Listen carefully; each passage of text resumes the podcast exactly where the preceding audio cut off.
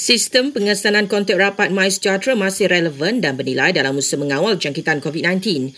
Berikut kenyataan Menteri Kesihatan Kari Jamaluddin. Kemuncak gelombang Omicron, kita hantar notifikasi casual contact kepada mereka yang kita dapati melalui data check-in adalah casual contact. 45% adalah positif dan mereka telah berjaya diasingkan melalui sistem uh, pengesanan kontak MySejahtera. Jadi kita dapati bahawa MySejahtera masih lagi ada uh, nilai dia sebagai satu Uh, satu alat untuk pengesanan kontak.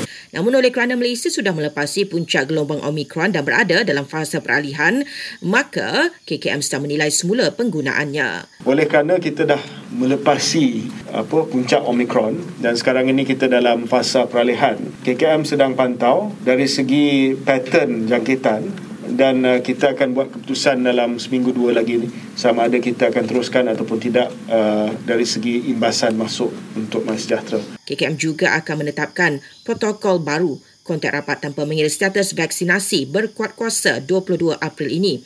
Antaranya bagi kontak rapat tanpa gejala, mereka tidak perlu menjalani pengawasan dan pemerhatian.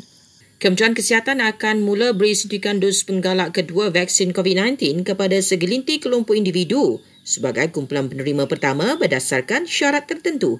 Menteri Kesihatan Kari Jamaluddin berkata antara penerimanya ialah golongan warga emas yang berisiko tinggi. Individu berumur 60 tahun ke atas dengan komorbiditi berisiko tinggi boleh diberikan dos penggalak kedua dengan selang masa sekurang-kurangnya 4 hingga 6 bulan selepas tarikh dos penggalak yang pertama. Ini saya nak tegaskan ya, ini tidak wajib, ini pilihan kepada mereka.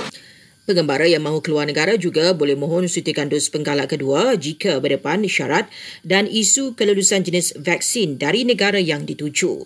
Dalam perkembangan lain, KJ memaklumkan tiada larangan untuk bawa anak-anak kecil ke bazar Ramadan.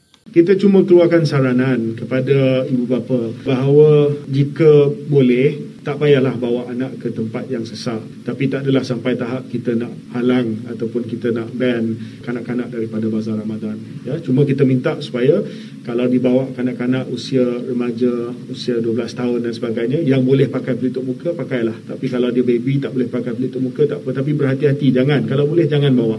Sementara itu 10,413 kes COVID-19 dicatatkan di seluruh negara semalam. Tidak banyak berubah berbanding kemarin lebih 13,200 pesakit sembuh manakala 18 meninggal dunia.